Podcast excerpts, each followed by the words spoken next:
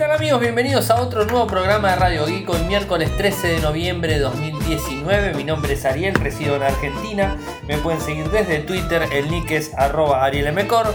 En Telegram nuestro canal es Radio Geek Podcast y nuestro sitio web infocertec.com.ar. Como todos los días realizamos un resumen de las noticias que han acontecido en materia de tecnología a lo largo de todo el mundo y hoy tenemos varias cosas para comentarles. En principio estuvimos, acabamos de regresar de un evento del G en donde han presentado el nuevo lineal 2019-2020, lineal completo, ya sea audio, televisión, este, línea blanca, eh, aire acondicionado, bueno, todo completo lineal. Tenemos un audio con el directivo aquí de Argentina, este, donde nos va a contar un poco más sobre todo el lanzamiento y toda la presentación del lineal. Pero más allá de todo eso, la noticia creo que el día es el lanzamiento inminente. No sé cuándo va a salir el Motorola Racer. Estuve esperando hasta el último momento, no salió, hoy era la fecha.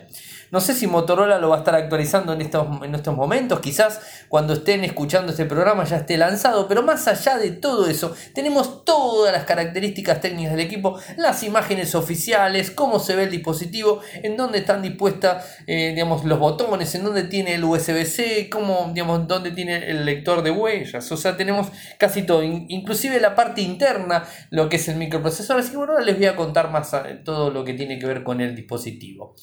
Más allá de todo eso, tenemos eh, una buena noticia para los usuarios del Galaxy M20 y el M30, dispositivos que Quizás en Europa, de los que nos están escuchando en Europa, lo tengan. En Argentina y Latinoamérica creo que no ha llegado. El M20 y el M30 son dispositivos Samsung económicos eh, que no superan los 200 dólares, 200 euros y que está muy orientado al mercado indio. Y que una de las buenas noticias que dio la gente de Samsung es que están trabajando en la actualización hacia Android 10. Y esto es justamente, no es ni más ni menos que el miedo que están teniendo con los fabricantes chinos que le vienen, digamos, este, socavando el terreno a Samsung hace mucho tiempo. O sea, los fabricantes chinos están muy fuertes en lo que tiene que ver China, obviamente país de origen, y después en India.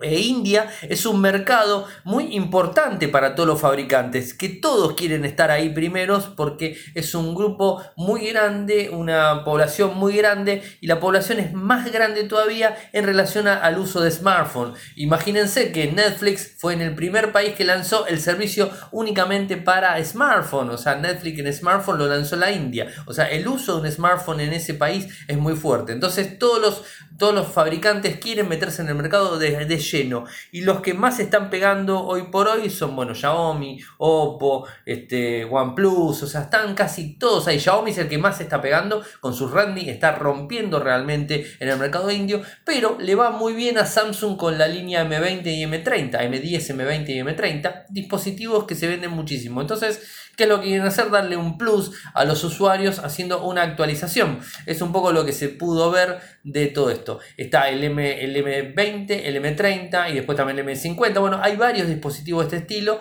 Y bueno, al parecer se ha filtrado un firmware en donde sería una beta eh, para la versión Android 10. Inclusive, inclusive, según rumores, se dice que podría llegar a estar disponible Android 10 versión final en estos dos dispositivos antes que el S10 y el Note 10. Así que fíjense hasta qué punto para Samsung es importante el mercado indio, ¿no? O sea, es, este, es para destacar. Pero bueno, es, es lógico y negocios son negocios y no van a perderse ninguna de ellas. Y hablando de negocios son negocios, Facebook Gaming ha llegado a la Argentina, pero no solamente a Argentina, ha llegado a otros países más. En Latinoamérica está Argentina, Bolivia, Chile, Colombia, República Dominicana, Ecuador y Perú. Son este, los países que están desembarcando, lo que sería siete países en total de América Latina que están desembarcando esta aplicación independiente que está diseñada para ofrecer una experiencia más orgánica y nuevas funciones diseñadas específicamente para gamers. Más de 700 millones de personas juegan en Facebook, entonces de alguna manera hay que tratar de, digamos, este, capitalizar todo eso. ¿Qué es lo que dice la gente de Facebook? Nos entusiasma expandir nuestra aplicación independiente de Facebook Gaming Argentina y más países de América Latina, brindando a las personas un nuevo lugar para divertirse y pasar el rato con su contenido de juegos favoritos. América Latina es un hogar de algunos de los miembros más comprometidos de la comunidad global de Facebook Gaming y queremos que sean parte de nuestro proceso de desarrollo. Sus eh, comentarios influirán directamente en las, funciones que desarrollaremos e informarán los planes de implementación para nuestros nuevos países. Esto lo dijo Vivek Sharma, director de gestión de productos de Facebook. Así bueno, interesante, Facebook Gaming está disponible. Tengo la nota con los enlaces en Infocertec y además en lo que es Radio I, en los enlaces van a estar el, acceso a Infocertec donde publicamos la nota. Y más allá de todo eso, la gente de Apple ha lanzado una nueva MacBook Pro de 16 pulgadas con el último microprocesador de Intel y la última placa de video de AMD. O sea, es un combo lindo, ¿no? O sea, Intel y AMD junto, eh, juntos en una misma MacBook Pro. O sea, es raro, pero es cierto, es así. Bueno, eh, la MacBook Pro de 16 pulgadas cuenta con eh, el microprocesador Intel de novena generación que se puede optar por dos diferentes, el de 6 núcleos y el de 8 núcleos, va a depender del usuario. está bueno porque el usuario puede decidir cuál de los dos tiene. El de 8 núcleos tiene el famoso turbo, el, digamos, este, ahí incorporado. Eh, dice Apple que es dos veces más rápido que la MacBook Pro de 15 de 4 núcleos, el digamos, anterior. Además de todo esto, ¿qué es lo que han cambiado? Bueno, cambiaron también lo que tiene que ver con el, famoso teclado. Bueno, utilizaron el teclado anterior, o sea, el, digamos, el, o sea, eh, el teclado ese mariposa que tenían, ahora estoy medio, me, estoy haciendo un lío con los teclados, pero bueno, volvieron al teclado convencional, o sea, a la configuración del teclado clásico y con esto se eliminan el problema, digamos, de, de, las teclas que tenían inconvenientes. Esto es un poco las cosas que se han dado a conocer, no entiendo por qué no lo estoy encontrando, porque lo había escrito pero bueno, evidentemente lo he borrado sin querer, pues estoy leyendo las notas que pongo directamente en el, eh, este, en InfoCertec. Bueno, eh, tiene la computadora el nuevo Magic Keyboard de teclas con un milímetro de recorrido. Está la foto ahí para que la pueden ver, ¿no? Eh, así que lo importante es que eliminaron ese modelo tipo tijera, bueno, lo eliminaron y pusieron el modelo convencional de teclado eh, mariposa, eliminaron el mariposa y pusieron el tijera. Bueno, me acordé, vieron que de alguna forma me termino acordando. Espero que los más fanáticos de Apple, si me haya equivocado, sepan entender eh, que no tengo una Mac y además de no tener una Mac, si tuviera no la desarmaría para ver qué tipo de teclado tiene internamente. Así que bueno, no importa. La realidad es que cambiaron el sistema de teclado nuevo que habían puesto, que les trajo problemas y que tuvieron que cambiar un teclado, teclados en muchas partes del mundo, inclusive de forma gratuita, y pusieron el teclado anterior, el sistema de teclado de teclas antiguo que funcionaba muy bien y no tenían inconvenientes. Bueno, esa es la idea, ¿no? Esa es la idea englobada, más allá del nombre que me pudo haber equivocado. Estos, este, estas eh, máquinas tienen una pantalla de 6 pulgadas, como les dije, y el GPU es de 7 nanómetros de AMD. Los AMD Radeon Pro 5300M, 5500M también, vienen con 4 GB de RAM y de 8 GB que se pueden actualizar. Es lo más potente eh, que hay en gama alta eh, en GPU. Que promete ser un 80% más rápido para edición de video y 60% más rápido para juegos. En computación eh, en comparación eh, con los modelos anteriores de la MacBook Pro. O sea, es un equipo terrible. Además de todo esto, Apple añadió unos ventiladores, un sistema de refrigeración, eh, digamos, muy interesante que entra el aire caliente por un lado, lo envuelve y sale por el otro lado. O sea, esto se puede ver en un GIF en la página web de Apple, que les voy a estar poniendo el enlace también, o lo tienen en Infocertec. Van a poder ver el GIF animado donde hace este movimiento. Tiene un disipador térmico con un 35% mejor solución y más, digamos, este, envolvente para poder sacar el calor internamente.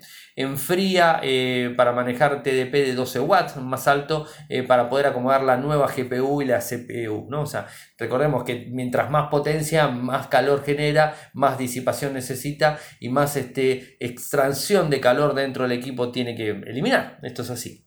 La MacBook Pro de 16 comienza con 16 GB de RAM DDR4 eh, y 512 almacenamiento en estado sólido. Se puede llevar hasta 64 GB de RAM y 8 GB de almacenamiento en SSD.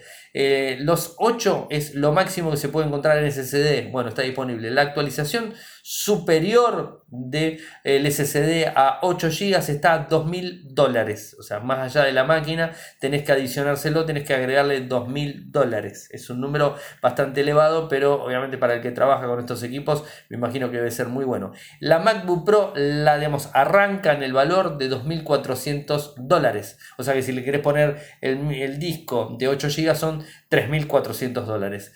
Y es un monto alto, pero la verdad que el equipo este, lo vale, ¿no?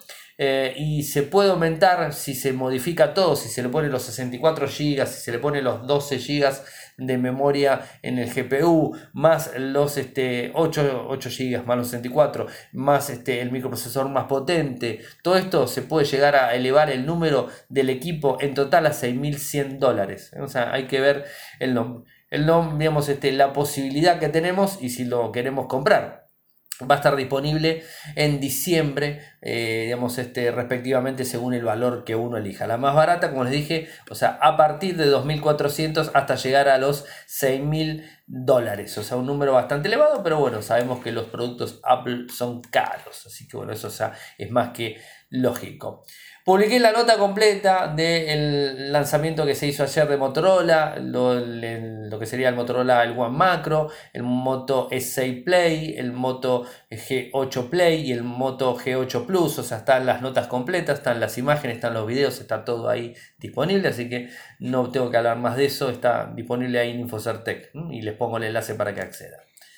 Una buena noticia para los que han probado en algún momento el navegador Brave. Está la versión 1.0 disponible y ha salido del estado de beta. O sea, ya está salido. Eh, está, salió, mejor dicho, no salido. Ya salió del estado de beta. Se encuentra en versión estable. Se puede encontrar para Linux, para Windows, para Mac. Y ahora también para Android lo tenemos disponible. O sea, esto está muy bueno para tenerlo en cuenta. Esto es un Android, iPhone y iPad, o sea, las plataformas móviles más conocidas, ¿no? Eh, según la gente de Brave, dicen que eh, tienen un total de 8.7 millones de usuarios activos al mes en todo el mundo. Su enfoque principal es, eh, por supuesto, la privacidad, primero que nada. Incluye bloqueadores de rastreadores, bloqueadores de anuncios invasivos, fingerprinting por defecto y un montón de cosas más. Su, co-creador eh, fue Brendan H., quien es el CEO de la empresa. Eh, bueno, también famoso por haber inventado el JavaScript, bueno, y ayudar a la Fundación Mozilla a fundarse, ¿no? O sea, es una persona reconocible eh, este, en el término informático. ¿Qué es lo que dijo palabras oficiales? Hoy en día Internet está roto y los usuarios son los que más sufren. Están siendo rastreados, etiquetados y explotados. Esto no solo viola la privacidad, sino que también ralentiza la carga de las páginas, agota las baterías y constituye una experiencia miserable. Mientras tanto, los editores están perdiendo ingresos a un ritmo, eh, a un ritmo récord debido a unas pocas superempresas gigantescas y a demasiados intermediarios de tecnologías publicitarias. Los anunciantes están perdiendo tiempo y dinero en una industria llena de fraude. Todos los que tienen un interés legítimo en la web abierta pierden en este entorno. Entonces, ¿qué es lo que eh, anuncia, eh, digamos, este Edge? Bueno, anuncia la, eh, el navegador Brave, que está disponible, como les dije, en versión ya final, para probarlo en Android, en iOS, en cualquier este, plataforma, Linux, Windows y Mac, sin ningún tipo de problemas, y que está más que bueno. Además de todo esto, tiene un programa de anuncios pagos, o sea, que se llama Brave Ads, y bueno, son una forma de anuncio que se pagan cuando uno lo ve. Sabes el anuncio y de esa forma te están pagando. Está, bueno, es un buen sistema basado en blockchain, como siempre, y que lo han probado, según dicen, hace un año. No sé cómo funciona realmente, habrá que probarlo, habrá que hacerlo todo esto. Recuerden que Brave corre bajo Chromium, con lo cual todo lo que son los plugins, los add-ons, todas las cosas que hemos instalado en Chrome se pueden usar sin ningún problema dentro de Brave, o sea, tiene de fondo. Eh, además tiene bueno, pagos mensuales, más de 300.000 sitios verificados, que incluyen los famosos eh, YouTube, Twitch, Twitter, GitHub, Wikipedia, bueno, páginas importantes de diarios y todo eso están incluidos en todo esto. Eh, dice la gente de Brave que utiliza 58% menos de datos que Chrome en Android ¿no? y en iOS por lo general. consumen un 40% menos que Chrome y 47 menos por ciento que Firefox. O sea que es un golazo si lo instalamos, es una aplicación para navegar mucho más este, efectiva que cualquier otra. Así que bueno, es interesante tenerlo en cuenta y si lo quieren probar, lo prueban y después me cuentan. Yo lo voy a probar por mi lado y les contaré la semana que viene.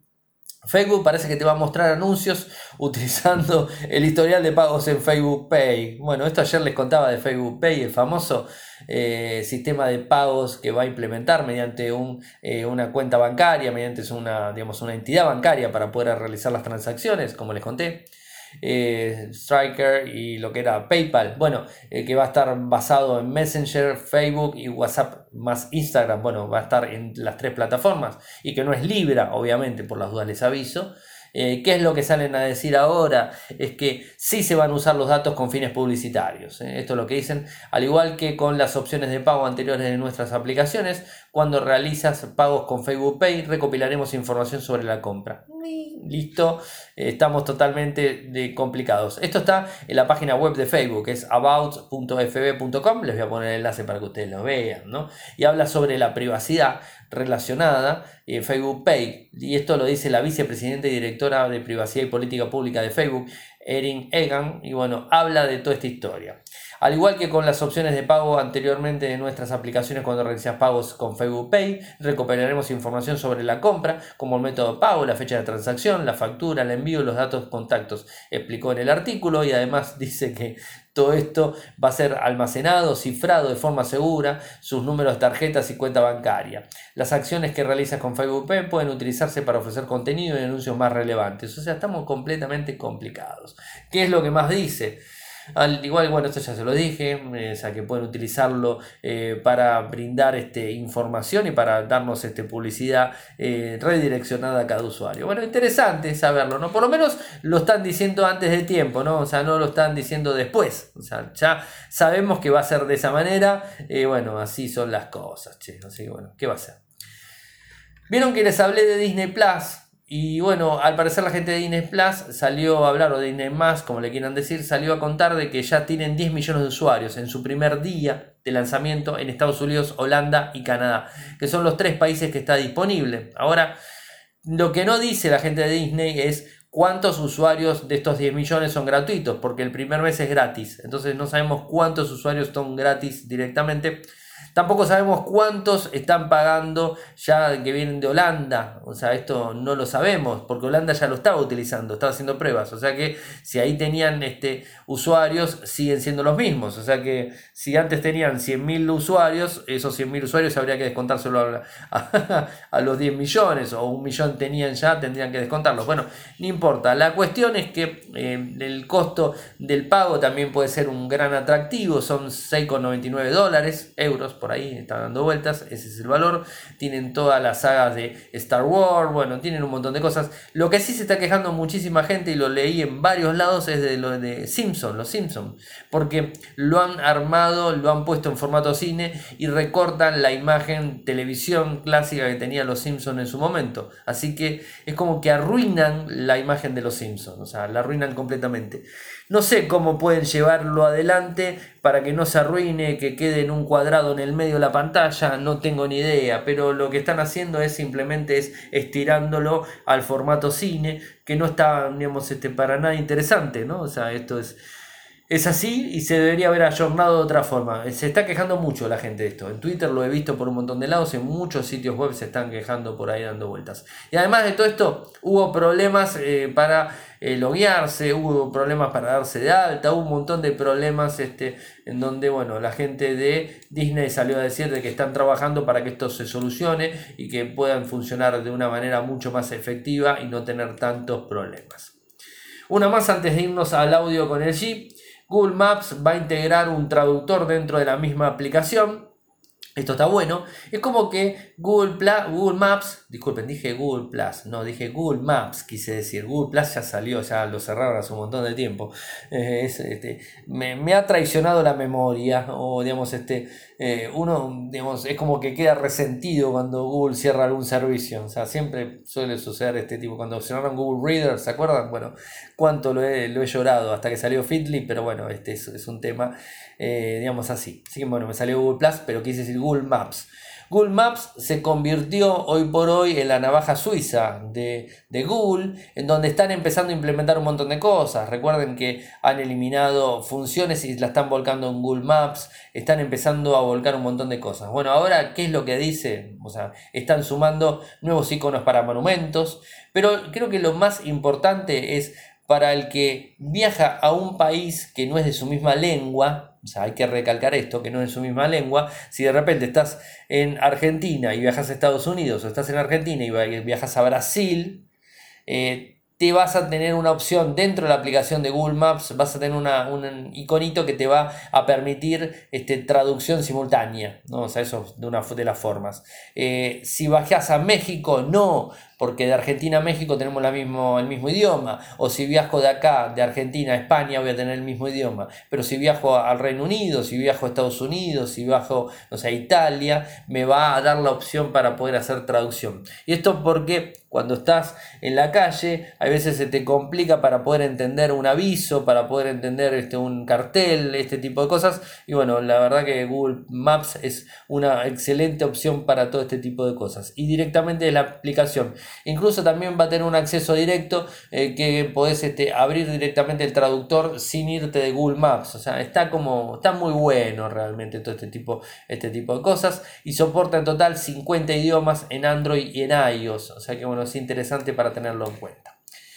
Bueno, gente, nos vamos a ir a un audio, nos vamos, este, vamos a hablar con Enrique Laufe, que es el CEO del G Electrónica Argentina, así que no se me vayan, vamos al audio con Enrique y volvemos con más noticias desde Radio I. Bueno, hoy nos encontramos en un evento del G, acá con Enrique Lafue, que es el, es el presidente del G Argentina. ¿Qué tal, Enrique? ¿Bien? Hola, ¿qué tal? Muy bien, todo muy bien principio, felicitaciones por el evento. Muy bueno, aparte muy buena la idea de los stands para ir a conocer todos los productos. Ya hemos pasado, hemos filmado todo lo que vos contaste, te filmé todo, lo contaste todo. Y después este, la gente va a decir, bueno, pero está mostrando y está diciendo pasen por allá. Bueno, no hay problema porque todo lo, lo registré en video, así que va a estar los dos videos así para completar todo. Y bueno, la entrevista en Radio Geek para todas las noches, bueno, poder contarnos. Bueno, contanos un poco, ¿qué es lo que están haciendo hoy en Argentina? Bueno, mira, nosotros el G está en Argentina del año 88. Antes se llamaba Goldstar, cambié el nombre en el 95 el G. Yo tenía 10 años cuando se instaló el G en Argentina. Yo tuve dos televisores Goldstar, creo que la última vez te lo conté. El último, el de 29 pulgadas, lo vendí hace un par de años. Bueno, mira, y en Argentina hacemos muchísimos negocios. Empezamos de línea marrón, tenemos televisores, monitores de PC, equipos de audio, vendemos celulares, vendemos eh, smartwatch, Después lo que es línea blanca, vendemos aire acondicionado, lavarropas, heladeras, microondas, aspiradoras. Y después eh, lo que es corporativo, vendemos aires centrales para grandes superficies, shopping, eh, soluciones residenciales, soluciones corporativas, grandes edificios. Puerto Madero lo mirá arriba, es casi todo el giro de edificios corporativos. Después también vendemos mucho lo que es cartería digital, está creciendo mucho. Lo que es Ezeiza, aeropuertos, todo lo que es señaléctica LED, somos pioneros y somos líderes en ese, en ese segmento. Y esos son principalmente los negocios que hacemos acá. Después lo que es industrial, empezamos en el año 2001, por primera vez fabricamos con otra empresa televisores y aires. Y hoy estamos fabricando celulares, televisores, aire acondicionado, lavarropas. Todo acá. Todo en Argentina. Todo en Argentina. Después tenemos un lineal que viene importado, que son equipos de audio, la base de ropa de más de 20 kilos, heladera sabe, sabe bueno, productos más de nicho, algún producto, premium, Ultra premium, sí. Claro, sí, sí, sí. Mencionaste algo que me gustó y quería preguntarte. Hablaste de autos. En algún momento hablaste de autos. el G a nivel global fabrica todo lo que es necesario para fabricar un auto, menos un auto, menos, menos armado, menos, armado. Sí, la mayoría de los autos lo que es informática, las luces, la, transmisión, ingeniería para la automotriz, un montón de cosas. El claro, fue una broma, pero es factible. Sí, sí. Es factible. También es el G uno de los principales proveedores a nivel mundial de la batería para lo que son autos de litio. de litio. Creo que es el primero, segundo proveedor. También Bien. todo para la industria automotriz facilita todo y viene creciendo mucho. No quiero ser impreciso, pero si te fijas los estados contables, debe facturar algo así, 4.000, 5.000 millones de dólares en automotriz. Me habías contado la historia el otro día de Goldstar, la unión, porque todo, todo el mundo piensa el nombre del G el Jeep, ¿por qué? ¿Cómo, ¿Qué vendría a ser el eje? Mira, en realidad el Jeep se fundó en el año 48 y se llamaba Goldstar. Era una familia y tenía dos empresas, una se llamaba Lucky y otra Goldstar.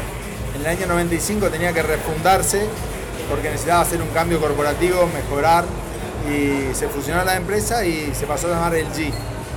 Y hace muchos años el moto de la compañía o el leitmotiv es Life is Good. Sí, pero nada que ver, no es por. No, no, nada No es que el ver, por mucho eso. lo relaciona con Está eso, es por la relacionado. fusión de Lucky y Bosscar. Y hoy nuestro principal moto corporativo es innovación para una vida mejor.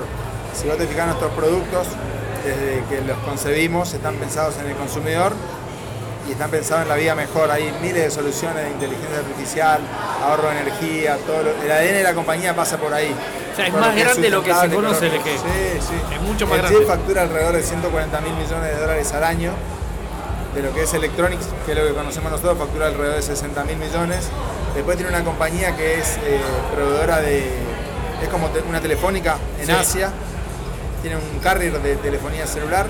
Después tiene una empresa química que provee cosméticos. Sí, ahí en la presentación hablaban sí, de los hace cosméticos. poco compró Avon en Estados Unidos, una empresa grande de cosméticos en Asia. Se está llevando todo. Sí, después ¿Aviones también, también? vende. No, no, eso fue, Eso un fue un chiste, pero chiste. también solamente algo proveemos para la industria automotriz. Los drones. Lo que es corporativo se venden muchas cosas.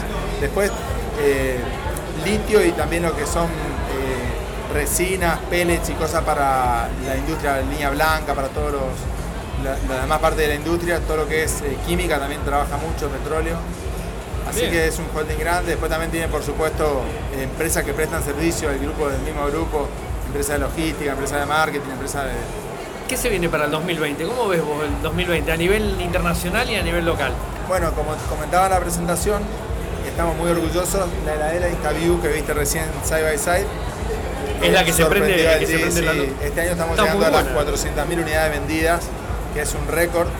Y este año alcanzamos el número uno en facturación en línea blanca, en revenues, no en unidades. Número uno a nivel mundial en el primer semestre de este año, con lo cual estamos muy contentos y estamos hablando eh, de un éxito y una preferencia a nivel mundial del consumidor por los productos LG.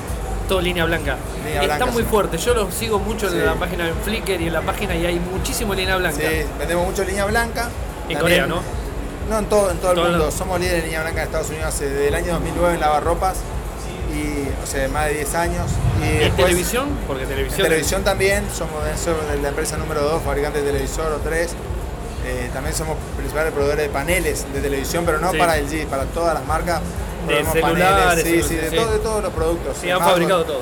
De todos los, de todos los productos en general. Bárbaro. ¿Y cómo ves Argentina para el 2020? Como comentaba en la presentación, no tengo ninguna, más allá de la, mi aspiración personal de que todo vaya bien, Sí, pero si uno mira en la historia argentina, hay dos buenas noticias. Una que antes teníamos crisis cada cinco años. Tuvimos crisis en el 89, en el 90, en el 95 el tequila, en el 2001 la crisis.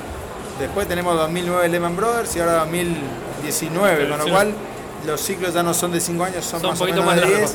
10. Y, no, son, tenemos más tiempo de prosperidad y otra cosa que estamos viendo es que la crisis usualmente llega a un piso y nunca dura 4 o 5 trimestres. Ya llevamos 5 trimestres de crecimiento.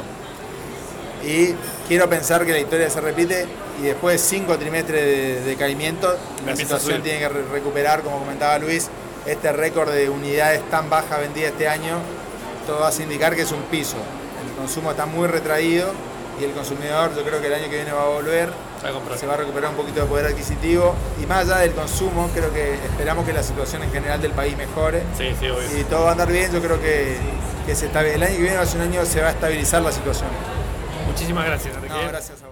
Antes que nada agradecer a la gente del G por la invitación del día de hoy, la pasamos muy lindo en el lugar, o sea, muy, muy bueno todo. Tengo, como decía en el audio, muchos videos para editar, o sea, de todas las experiencias, pasé por todos los, eh, todas las islas de experiencia para poder mostrarles a ustedes, así que bueno, estuve, estuve filmando por esos lados.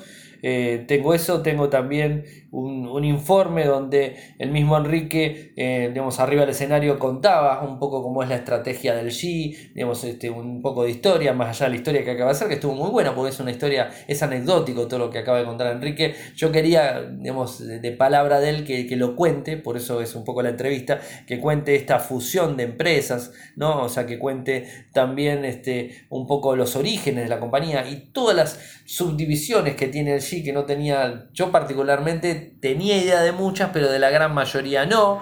Este, era un poco parafrasear el tema de los aviones y todo eso me dio mucha gracia, como los autos se están haciendo casi todo menos el auto, pero bueno, este, lo, han- escuchado recién ustedes.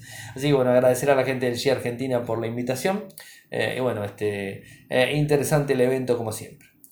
Y una cosa que tengo para comentarles que todavía no está confirmado, pero posiblemente suceda o no, no lo sabemos, el Huawei Mate X podría retrasarse. La fecha de lanzamiento mundial y oficial es, está pautado para este viernes 15 de noviembre. El precio lo tenemos, o sea, el precio va a ser superior, no, no el valor exacto, pero sí sabemos que el precio va a ser superior al Galaxy Fold. O sea, lo que sabemos ya es que se anunció en el mobile de este año, se presentó en, octubre en China y ahora este, dijeron que el 15 de noviembre iba a ser a nivel mundial y que se iba a distribuir para el que lo pueda comprar, obviamente, porque esto ya no es quien lo quiera comprar, porque es para quien lo pueda comprar, porque su costo va a superar los 2.000 dólares. 2.500, eh, por ahí creo que estaba más o menos, si mal no recuerdo, no, no, no tengo el número exacto, pero un valor bastante elevado, eh, así que bueno, es, eh, es un equipo muy, digamos, de nicho, o sea, no para todo el mundo, está bueno, pero es, de nicho. Así que este, estaremos atentos a la información y estaremos esperando al viernes a ver si lo presentan o no lo presentan. Y lo que sí, acabo de. Voy a chequear nuevamente por las dudas, a ver. No, miren, acá, miren, acabo de chequear, son las 23 hora argentina y todavía no tengo información de Motorola Racer oficial, o sea, no tengo información de lanzamiento. Pero la verdad es que se ha filtrado todo. El Motorola Racer plegable se ha filtrado todo por los documentos de la FCC, o sea que ya no hay mucho más para hablar. A ver, yo no sé bien, porque la fecha de lanzamiento era 13 del 11, ya estamos a 13 del 11 pasadas. No sé, la verdad, no tengo idea qué es lo que pasar, qué está pasando y seguramente mañana cuando nos levantemos a la mañana vamos a encontrar con toda la información de España, de todos lados que van a estar hablando de, del Motorola Racer. Nosotros vamos a hablar recién a la noche en Radio I, de vuelta cuando nos encontremos. Eh, pero mientras tanto les quiero adelantar de qué se trata este teléfono. Este teléfono tiene por modelo y por la FCC nos encontramos que tiene el T56XM1, este es el modelo del equipo. Es un Razer plegable, o sea, les cuento cómo, cómo está el equipo. O sea, el equipo es el clásico Razer de antes, tiene como la, barbillita abajo, eh, esa, ese sobre esa base chiquitita la sigue teniendo. Ahí está el fingerprint, o sea, el lector de huellas. Ahí también está el conector abajo, el, lo que sería el USB-C. O sea, esto es un poco lo que se ve en el dispositivo. La parte de arriba tiene un notch no tipo gota, sino notch tipo completo. Con la cámara ahí arriba, el parlantito también disponible. Se notan las bisagras. Se cierra no de forma simétrica. La parte de arriba con la parte de abajo no es simétrica, sino que tiene una parte inferior arriba de cristal y la parte de abajo es diferente, tiene el isotipo, lo tenés en la parte de abajo, el del Motorola Racer dice abajo, está muy bien, las fotos son muy buenas, o sea, por eso tengo que decirlo. El lector de huellas, tal cual les dije, está en la parte de abajo, en lo que sería el mentoncito, o digamos, la barra inferior del Racer que lo respeta, no tiene parlante, por lo menos en la parte de abajo no le encuentro parlante en la imagen que se pueda saber. Internamente va a tener una, un CPU eh, de Snapdragon 710, va a venir con 4 o 6 GB de RAM de memoria, 4 con 64, 6 con 128, respectivamente, obviamente 4, 64, 6, 128. Una batería media flojita de 2730 mAh, muy justo para mí para mi historia. Eh, obviamente tiene un micro 710, el cual optimiza muchísimo rendimiento de batería, pero vas a llegar más que justo al final del día el equipo. Bueno, es el primer equipo plegable que mete Motorola, ¿no? entonces, es así. Eh, el valor del equipo, según lo que se habla, puede llegar a rondar los 1500 dólares. O sea, esto es un poco el valor de lo que se está hablando. Eh, tiene las bisagras, que se notan bisagras metálicas en la parte del medio. La pantalla se ve muy grande. Habían hablado de 6 y pico de pulgadas. En la cámara frontal está eh, con la tapa, digamos, cerrada. Ahí se ve. O sea, una de las cámaras que tiene está ahí. O sea, bueno, es interesante el dispositivo. Les voy a poner algunas fotos para que lo puedan ver y el enlace a la vía de la información donde ha publicado la gente de smartprice.com, publicó todas las fotos directamente. A ver qué más tengo por acá. Sí, publicó las fotos directamente, publicó las fotos hasta internas del dispositivo. Eh, esta gente Smart Price tiene muchísima, muchísima información. Está de derecha, de izquierda. Eh, bueno, no se ven botones. O sea, desde lo que sería la eh, derecha no se ven botones, o sea, lo, lo, vemos de la izquierda, en la parte de arriba vemos, bueno, tanto las imágenes, yo les voy a publicar las imágenes para que ustedes las vean directamente, a ver si puedo guardar esta imagen y es la que les voy a compartir a ustedes, eh, así la tienen ahí disponible, a ver, estoy viendo, la estoy bajando ahora justamente. A ver si es esa, no se puede ver la imagen. Listo, cosas que pasan. Eh, no importa, las vamos a tener la imagen, no se haga ningún problema. Ahí las voy a publicar con el post del día.